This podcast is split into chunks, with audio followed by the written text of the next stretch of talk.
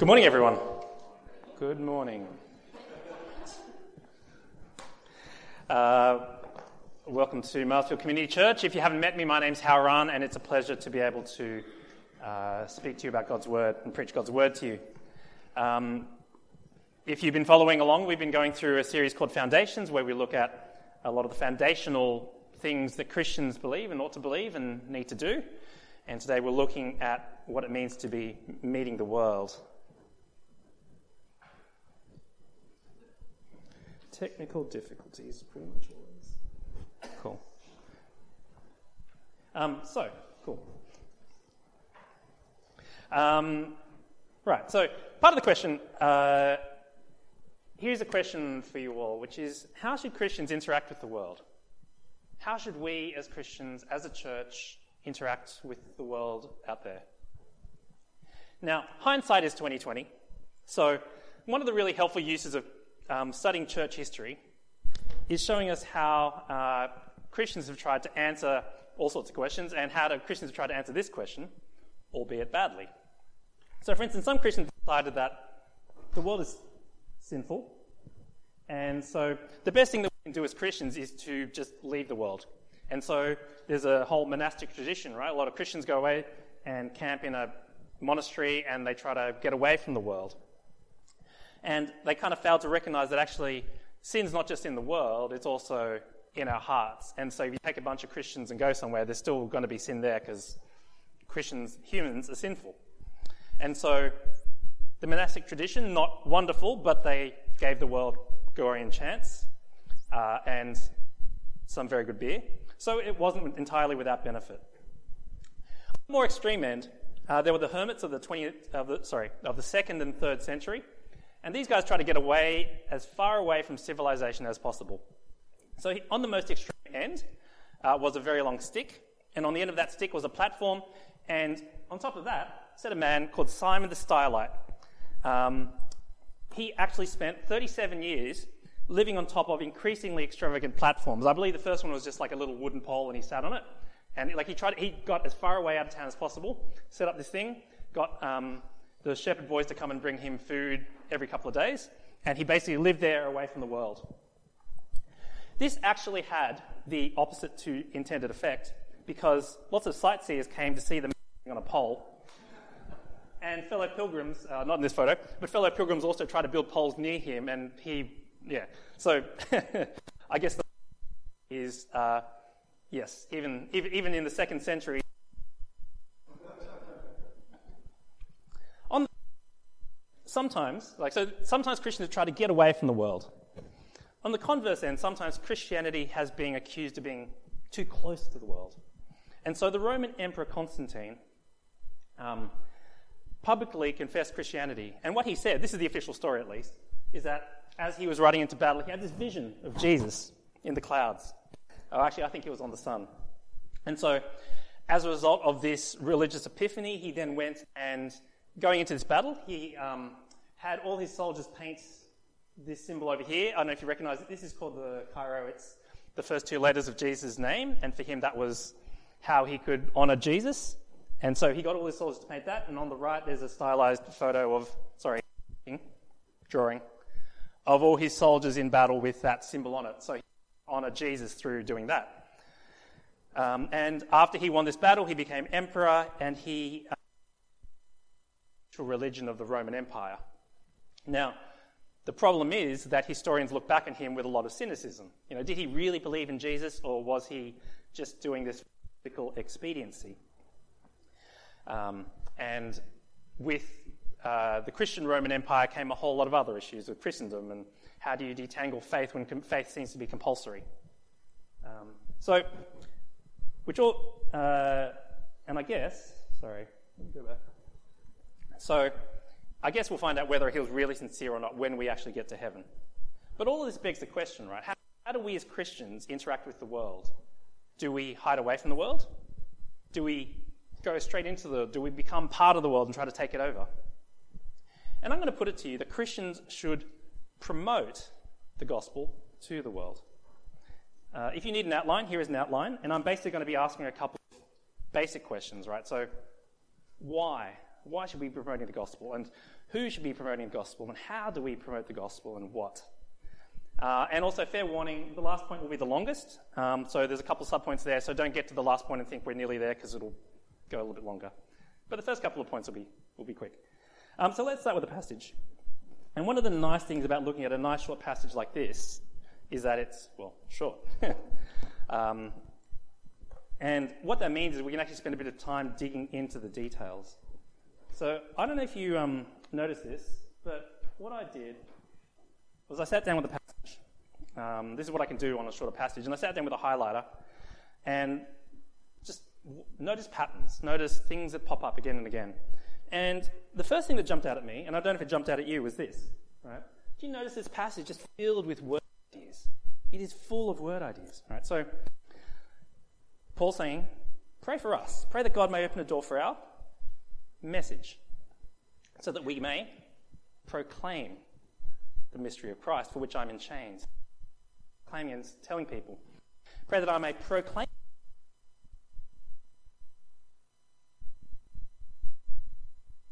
and articulately as I should. Be wise in the way you act towards outsiders. Make the most of every opportunity and let your, you see, talking to you guys now, let your conversation, once again we're talking, be all you may know how to answer everyone. All right, so central to what Paul's saying is that uh, in Colossians is that there is a message and there is a mission to proclaim that message. Right? There's a good word and there's outsiders who need to hear it. People need to hear about the mystery of Christ. Um, that word mystery is interesting. In the Bible, our mystery, right? If, if you read through the Bible, the mystery is, well, it's who done it. How is God going to save the world and who is going to, God going to use to save the world? And the answer is Jesus. Jesus came into the world. He came here to save humanity. He came here to save all of humanity, including you and me. And he came to rescue and include people who for so long were not part of God's people. He came to include them into the kingdom. So, the good news of Jesus, the good news of the Bible, is that you need to believe in Jesus Christ and you can be saved no matter who you are, no matter what your um, background is, no matter what your culture is, no matter what language um, you speak. And there's that image that we saw in Micah where uh, you have nations, people from all nations coming to gather around the Lord Jesus. Now, if we look at the life of Paul, who wrote this letter to the Colossians, what we see is there's a man here on a mission. Uh, we call him an apostle, but an equally appropriate term, I think, would be missionary. He was a missionary. He went out into the world to tell and proclaim the good news of Jesus. Now, that mission extends today. There are people who need to hear about Jesus because without Jesus, they are lost. And there are people all over the world who haven't heard about Jesus. There are people in Australia who haven't heard about Jesus. There are people in Marsfield who haven't heard about Jesus. And you probably have friends and neighbors and family members who still don't know and still don't believe that Jesus really is the Son of God who came to die for us. And so there's a mission. Right? Paul's on a mission, and it's Jesus' mission, really. And that kind of makes it our mission, too. After all, this is the mission that reached out and saved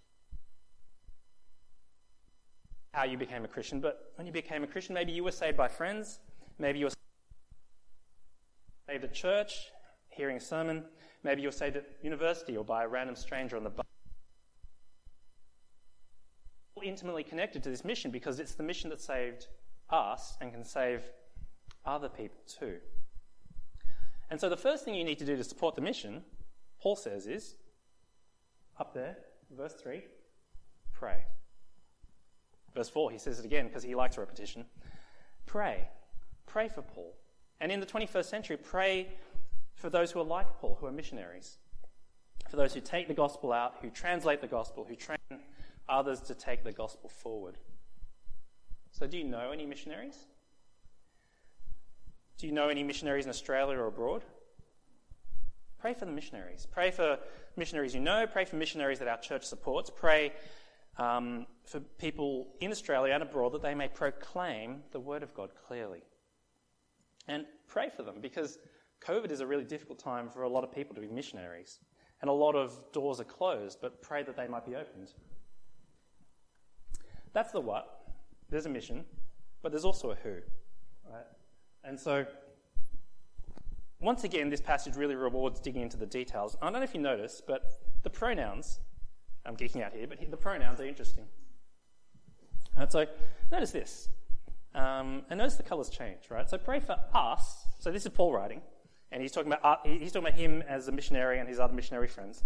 Pray for us too, that God may open a door for our message, that we may proclaim the mystery of I am in chains. Pray that I may proclaim it clearly as I should. Then he says to the Christians, Be wise in the way that you act towards outsiders. Make the most of every opportunity. Let your conversation be always full of grace, seasoned with salt, so that you may know how to answer everyone. And I think that shift verse 3 and 4 to verse 5 and 6 is kind of interesting, right? You think it's interesting? I think it's interesting. Um, in verse 3 and, 3 and 4, Paul's saying missionaries like him should be proclaiming the gospel.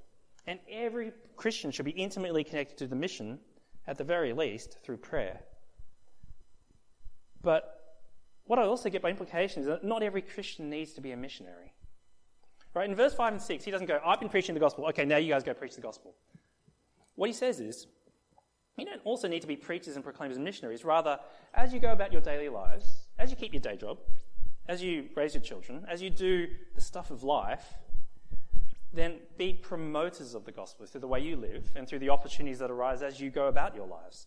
Right? And so this is, um, this is a distinction I stole from John Dickson. Uh, he wrote a book called Promoting the Gospel, and he makes a really good case for you know that proclaiming the gospel and promoting the gospel, and they're related but not precisely the same. And for a lot of us ordinary Christians with day jobs and families, and we should, at, we should be promoting the gospel. Some, some Christians should be proclaimers of the gospel, but all Christians should be promoters of the gospel. And for the rest of the sermon, I'm really going to be talking about promoting the gospel, the thing that all of us as Christians really should be engaged in.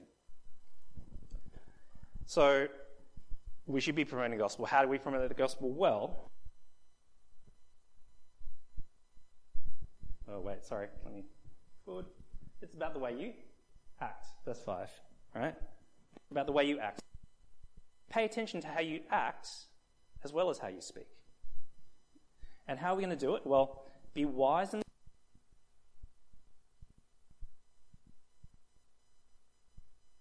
be always full of grace, seasoned so that you may know how to answer everyone.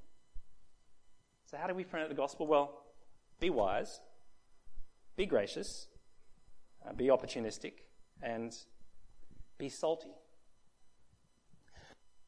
Uh, easy to understand a passage by flipping it on its head. Uh, let me explain what not to do. This is maybe a bit easier to conceptualize, right? So, this is how you would fail at promoting the gospel. This is what you should not do. Be foolish. Say and do really stupid things around non Christians. Or Forget about the outsiders. Live in a Christian bubble. Or make church a cold and unfriendly place where non Christians walk in and just don't feel welcome. Or let your conversation be full of malice and hate and unkindness. Or be unsalted. Talk exactly like the world talks and behave exactly like the world behaves. Or don't answer anyone. Don't explain what you believe. Or don't take the opportunities as they come up. Don't be ready. Or don't even prepare any answers. Just answer nobody with nothing. That's all right. That, don't do any of those things, right? Like, let me just be clear. I'm not saying here's the things you should do. I'm saying these are things you should not do, right? And if if you were ever tempted to do this, right? And sometimes you are. I, I don't know if you ever feel this, but sometimes I feel like sometimes I just want to hang out with my Christian mates. And I don't want to go and hang out with the Christians. Out there, like, that's temptation, right? That's, that's actually Satan tempting you to ignore the word of God, which is saying actually we need to be thinking about the outsiders and being warm and wise and gracious and inclusive. Rather, sometimes we're tempted to do that, and that's, that's temptation. And so, during the week, in the week that I was talking about this with other people, um, somebody reminded me about the Israel Folau controversy. I don't know if you missed it, Uh, Israel Folau is an extremely talented former rugby league player, former rugby union player. Um, he's a very good rugby. He's a, he's a very good sports person. Um, he's a dual international. He's played for Australia in both rugby league and rugby union. And he, two years ago, he posted a very controversial biblical truth on Instagram. Looks like this. Let me read the fine print if you can't read it. He says, Those that are living in sin will end up in hell unless you repent. Jesus loves you and is giving you time to turn away from your sin and come to him. And then he, he quotes uh, Galatians 5 uh, 19 to 21 in the King James Version. As a result of him posting this on Instagram, a lot of people got very angry and he was sacked. And people are still angry about it, actually. Um, now, I don't know about you, but when all this media hype came out, I got very conflicted, right? Because on one hand, right, like, I don't know the guy.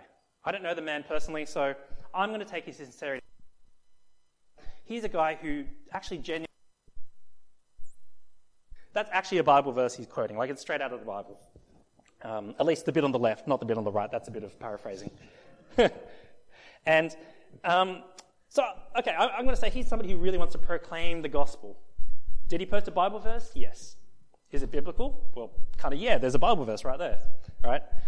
Is it kind of what the Bible says that's true? But on one hand, you can argue, yeah, he is proclaiming the gospel. And look, non Christians are going to find excuses to ridicule Christians for believing what they believe.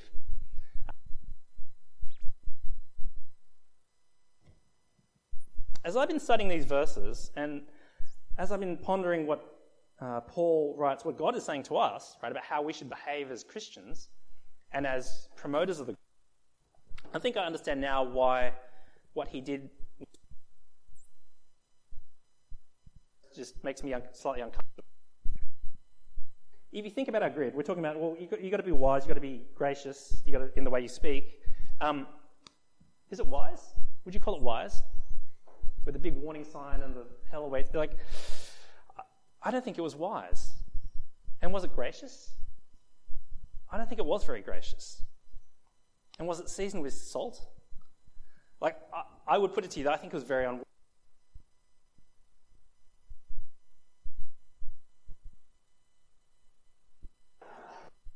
And in part, right? Like, I mean, if you're being wise and you understand how social media works, it's not a place for conversation, right? The Bible's talking about in your conversations and answering people. But social media, Instagram, Twitter, Facebook, they're not places for calm, rational conversations that you can have with a friend.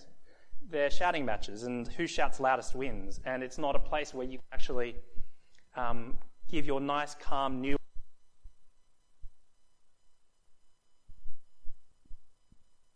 The time and space to explain that. Right? So I think it's calling us, right? To be wise and to be kind in the way we act outside. We need to be wise in the way we speak and act. We need to be gracious and let graciousness just flow through our speech and our behavior. Be like Jesus. Be opportunistic as well, right? So if, if all of what Jesus did on earth, but in his human planning, right? Um, Jesus was actually trying to get away. He wasn't trying to preach to the 5,000. They came and followed him, and he said, Oh, okay, right, all these people are here. I guess I better preach to them. Well, he didn't really plan on preaching to the Samaritan lady. He just asked her for water, and then that became a conversation. And he didn't really plan to have a rich young ruler come up to him, but he took that opportunity to explain the gospel, right? So even Jesus took the opportunities that presented themselves and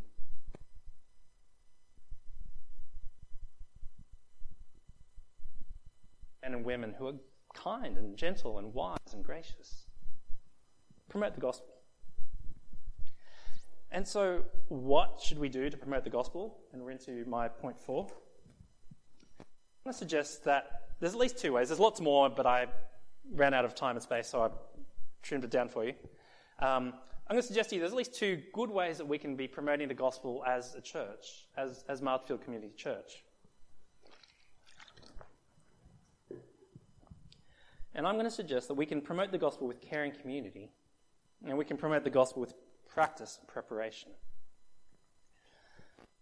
Let me explain the first one. Let's prom- promoting the gospel with loving community, and let me take a short detour into another passage to illustrate what I'm talking about.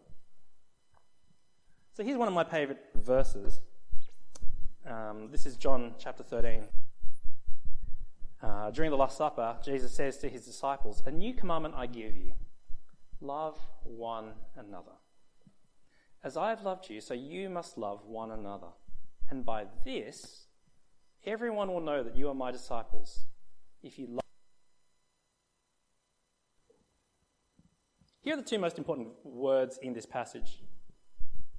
Um, do you notice the word this? All right. He's not saying this is interesting, right?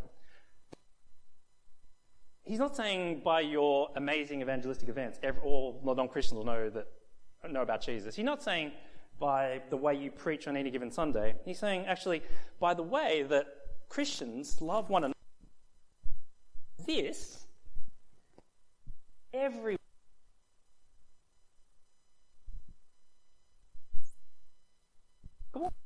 He's saying that um, the way that Christians love other Christians Right? The way the church works, the way that we love one another, the way that we treat one another with gentleness and kindness and love and humility and service, and that warmth and inclusivity and encouragement that you get from the church community, that testifies powerfully to Jesus.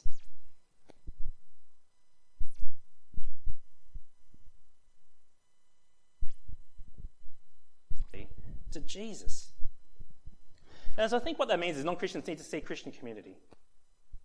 You as an individual Christian in your workplace or at school or at university, they need to see Christians interacting and loving, interacting with and loving one another. So let me put my personal opinion hat on now, right? I think this needs to go beyond just inviting people, non Christians, to church. Like, that's great, do that. Invite people to Um, I, don't, I, don't, know if you've been a Christian for a while, so you may have forgotten this, but um, sometimes, sometimes churches can be um, a little bit weird for non-Christians. Right? Like, I, I, if you remember what it's like.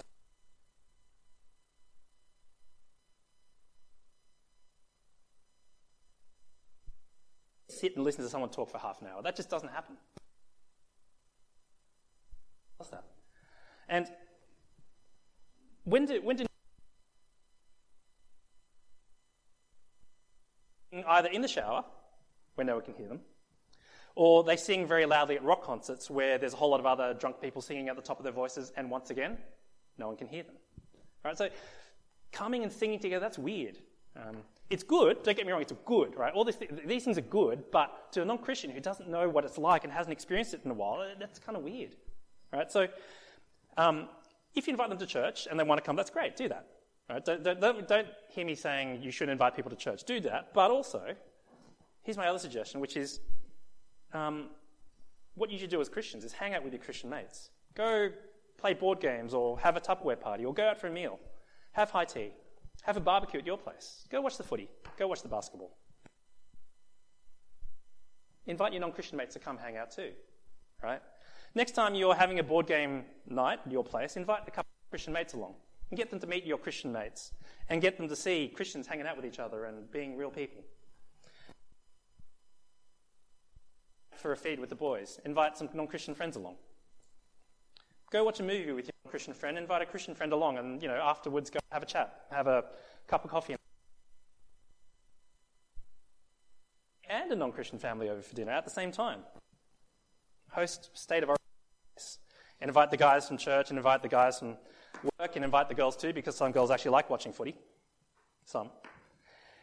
Um, uh, there doesn't always have to be an evangelistic talk, and there doesn't always have to be a Bible study, right? It can just be Christian community. And if the words of Jesus are true, and I kind of take it they are, because Jesus said it, then actually, if they see Christians loving one another, that really testifies powerfully to, Christi- to, to, to Jesus at work in our lives in the way that we love and treat each other, right? Because they're going to see people who don't uh, make fun of each other and tease each other and bully each other all the time. They're going to see people who actually love and care and encourage and um, are warm and gentle and you know uh, share the things that they have and share their lives and their homes and all the stuff that you know we do. Like we do really well as a church, right?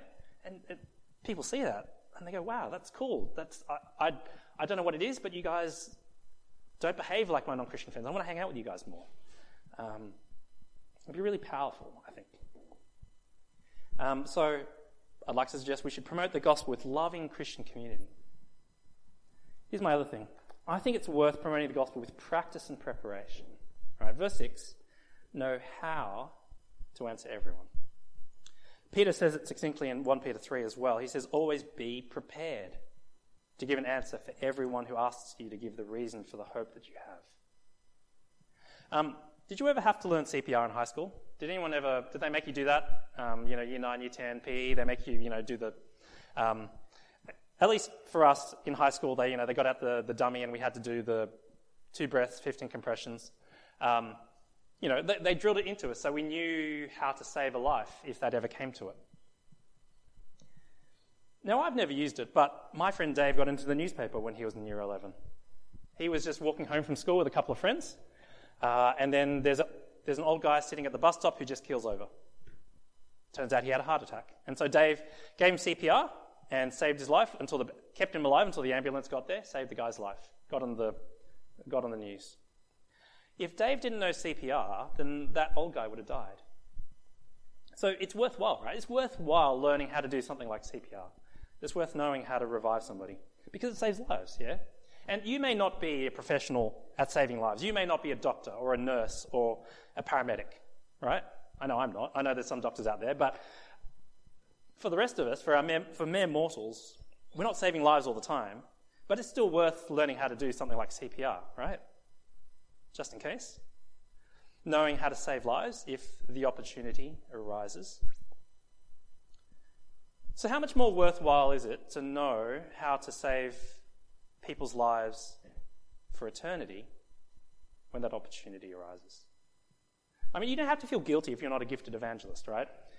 But even if you're not a full time preacher or pastor or evangelist, even if you've never gone to Bible college, it's still worth learning how to explain the gospel, right? It's still worth learning ex- how to explain what you believe. And I think what the passage is saying is that everyone needs to be able to share the gospel if the opportunity arises. So be prepared. Know how to save lives. Know how to save lives. So do learn a simple gospel explanation, right? If you don't know how, if somebody were to come to you tomorrow and say, well, how do I, how do, what's this Bible stuff all about? Would you know how to answer them? And if you don't, then it's worth learning a simple gospel. There's a lot of good gospel explanations out there. Um, I learned two ways to live when I was 18 or 19, and that's, that's still lodged in my brain.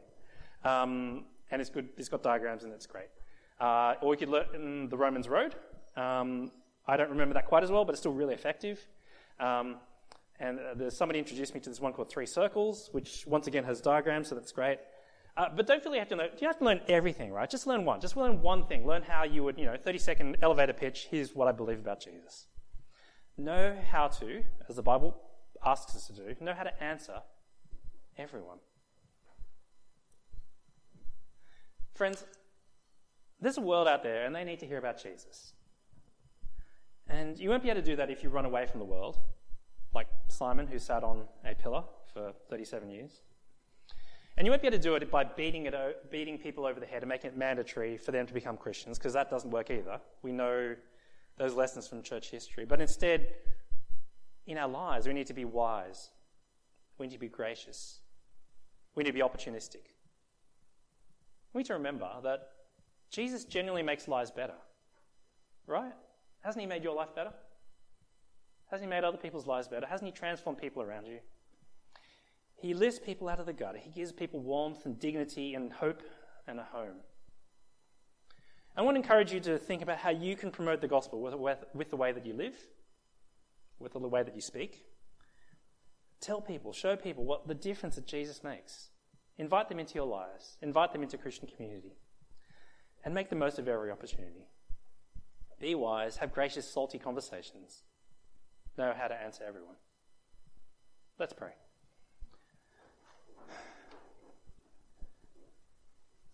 Father in heaven, thank you for this word from Paul. And it's short, but it's powerful. And there's so many things that challenge me, and there's so many things that I read and think, well, I don't really want to do that, and it takes me outside of my comfort zone. Um, but Father, would you remind us of how good it is to be Christian, how good it is to know Jesus and be saved? And would you help us and equip us to promote the gospel to our friends and to our family?